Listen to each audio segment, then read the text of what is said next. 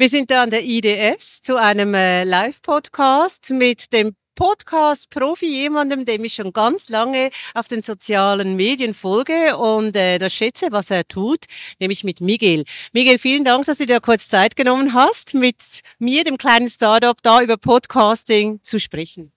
Ja, sehr gerne. Schön, dass du hier äh, mir jetzt mal die Fragen stellst. Das ist mal eine andere Position für mich, weil jetzt darf ich die Fragen beantworten. Und ich glaube, so ein kleines Startup bist du gar nicht. Du hast ja auch Journalismus studiert und da lernt man eine ganze Menge Dinge, die ich noch nicht gelernt habe. Was ist für dich denn so als Profi-Podcaster jeweils die Herausforderung? Wenn du jemanden triffst und denkst, mach jetzt mit einem Gespräch mit dem, liest, liest du dich da tagelang ein oder gehst du einfach mal hin und denkst, ich schau mal, was mich da erwartet?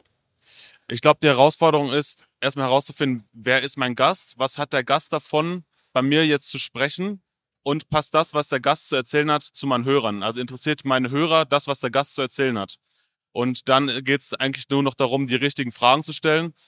Und für mich bedeutet die richtigen Fragen zu stellen, so dass der Hörer am Ende weiß, was er gehört hat, was er davon hat, sich bei dem Interviewgast zu melden und dass der Gast alles das, was er loswerden wollte, zu sich, zu seinem Unternehmen auch loswerden konnte. Und ich persönlich arbeite gerne mit Skripten, mit Anmoderation, mit Fragestellungen und versuche viele offene Fragen zu stellen, sodass der Interviewgast in den Redefluss kommt, aber dass trotzdem der Hörer in einem didaktischen Gespräch einen roten Faden findet, um am Ende zu verstehen, was er davon hat, sich bei der Person zu melden.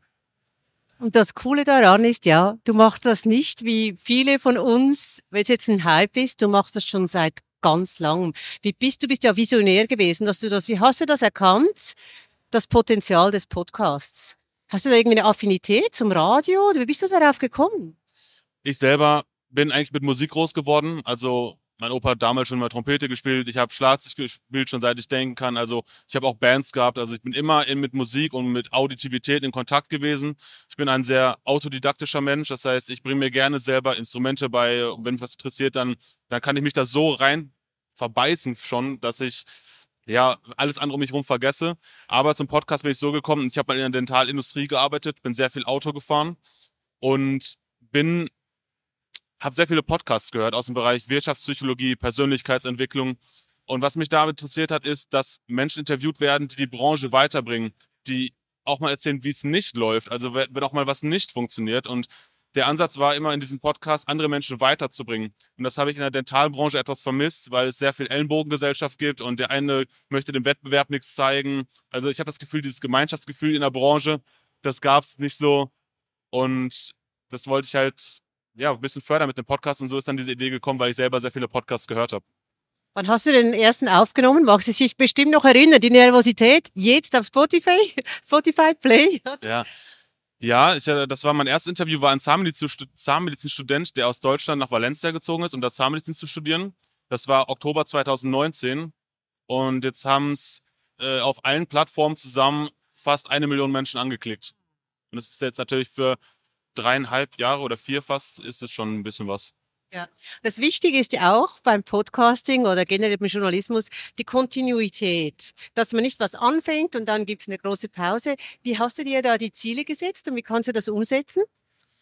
Ähm, war tatsächlich am Anfang schwierig, weil ich ja selbst ein unstrukturierter Mensch bin und ich habe tatsächlich durch das Podcasten gelernt, Strukturen aufzubauen und Kontinuität reinzubringen.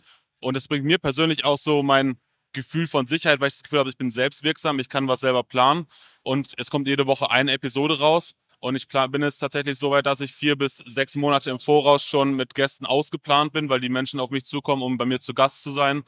Und so geht es dann halt dann weiter, dass ich überlege, ich mache ein Erstgespräch, ich lerne die Menschen kennen, frage die, was möchtet ihr dem Podcast überhaupt erzählen und skripte das Ganze dann als Fragen durch und vereinbare dann so die Termine und dann läuft das so Monat für Monat weiter.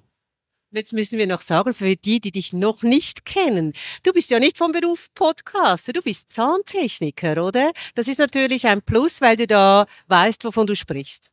Ja, ich bin Zahntechnikermeister, aber so viel erzähle ich persönlich über Zahntechnik gar nicht, weil für mich ist es zum Beispiel jetzt gerade auch eine ungewohnte Situation, dass mir die Fragen gestellt werden, dass ich was erzähle. Und ich bin halt ein unglaublich neugieriger Mensch, schon immer gewesen. Und mir war es immer ein Anliegen, andere Menschen zu fragen, und wirklich mal herzugehen und zu überlegen, was kann ich von dir lernen? Das ist so mein Ansatz gewesen, auch mit dem Podcast, Menschen zu interviewen, denen irgendwas besser sind als ich, um von denen zu lernen. Und das ist ja bei den Hörern genauso, die können sich den Podcast anhören und können was dazu lernen. Das war immer mein Ansatz, ja. Was hast du denn kürzlich beim letzten Gespräch gelernt, das du geführt hast? Nicht das mit mir. das war ja vorhin. Ich muss gerade mal überlegen, was mein letztes Gespräch war. Ich habe jetzt natürlich sehr viele Interviews geführt mit Menschen, die hier auf der IDS auch ausstellen. Das heißt, einige Menschen, und das habe ich gelernt, ich habe unterschätzt, welche Aufmerksamkeit und welche Reichweite die sozialen Medien haben weil einige, die da auch zugehört haben und die auf Instagram aktiv sind, dass die tatsächlich da zuhören und zu so einer Messe kommen wegen den sozialen Medien und wegen dem Podcast. Das heißt, ich habe zuletzt dazu gelernt, durch die Arbeit im Podcast, dass ja, diese Demut und die Ehrfurcht von, den, von dem Internet, also das unterschätzt man tatsächlich. Das habe ich gelernt. Die, die Macht ist riesig, oder? Das ist unglaublich. Du wirst jeden Tag nämlich schon ganz viel Feedback bekommen. Ist das so? Ja, tatsächlich, online ist, verhält sich das so ein bisschen wie mit Hotelbewertung. Wenn es gut war, dann schreiben die meisten nicht so viel. Aber wenn man die dann trifft, die Menschen, dann schüttelt man doch die eine oder andere Hand und sagt, hey, ich kenne die vom Podcast, ich kenne die von sozialen Medien. Und das ist schon ganz schön, ja. Letztes Jahr feiern wir das 100-Jahr-Jubiläum der IDS. Ist das für dich jetzt eine Art Weiterbildung, dass du, du sagst als Zahntechniker vielleicht was dazulernst oder so? Oder ist das jetzt für dich die soziale Komponente, dass du da dich austauscht und durch die Begegnungen was lernst? Für mich ist tatsächlich sowas wie jetzt, und das finde ich super schön, dass wir uns hier kennengelernt haben. Wir kennen uns eigentlich so aus dem Internet. Dass man hier Menschen trifft, die man sonst nur aus dem Internet kennt und dass man sich unterhalten kann und dass wir uns gegenseitig Fragen stellen können. Hey, wie arbeitest du als Podcaster? Wie funktioniert ein Journalismusstudium? Was unterscheidet deine Arbeit von meiner? Und lass uns doch mal gucken, wie wir uns gegenseitig ergänzen können. Und das finde ich auf solchen Messen schön, ja. Finde ich super. Und wenn ihr einen richtig guten Podcast hören will, wollt, News an. Das ist jetzt aber sehr nett von dir. Danke vielmals. Und wie heißt deine? Der Dentalwelt-Podcast. Der Dentalwelt-Podcast. Zu finden auf Google, auf Spotify und auf Apple TV. Ich danke dir ganz herzlich. Was hast du dir Spezielles noch vorgenommen an der Messe? Mit was willst du unbedingt nach Hause gehen? Ähm, mit vielen neuen Gesichtern und Menschen, die ich kennengelernt habe. Und da haben wir jetzt gerade für den ersten Tag, also für den Tag heute, ja, den, den ersten Haken erledigt. Also es ist schön, dass wir uns kennenlernen konnten hier. Freut mich sehr. Vielen Dank fürs Gespräch. Ich danke dir.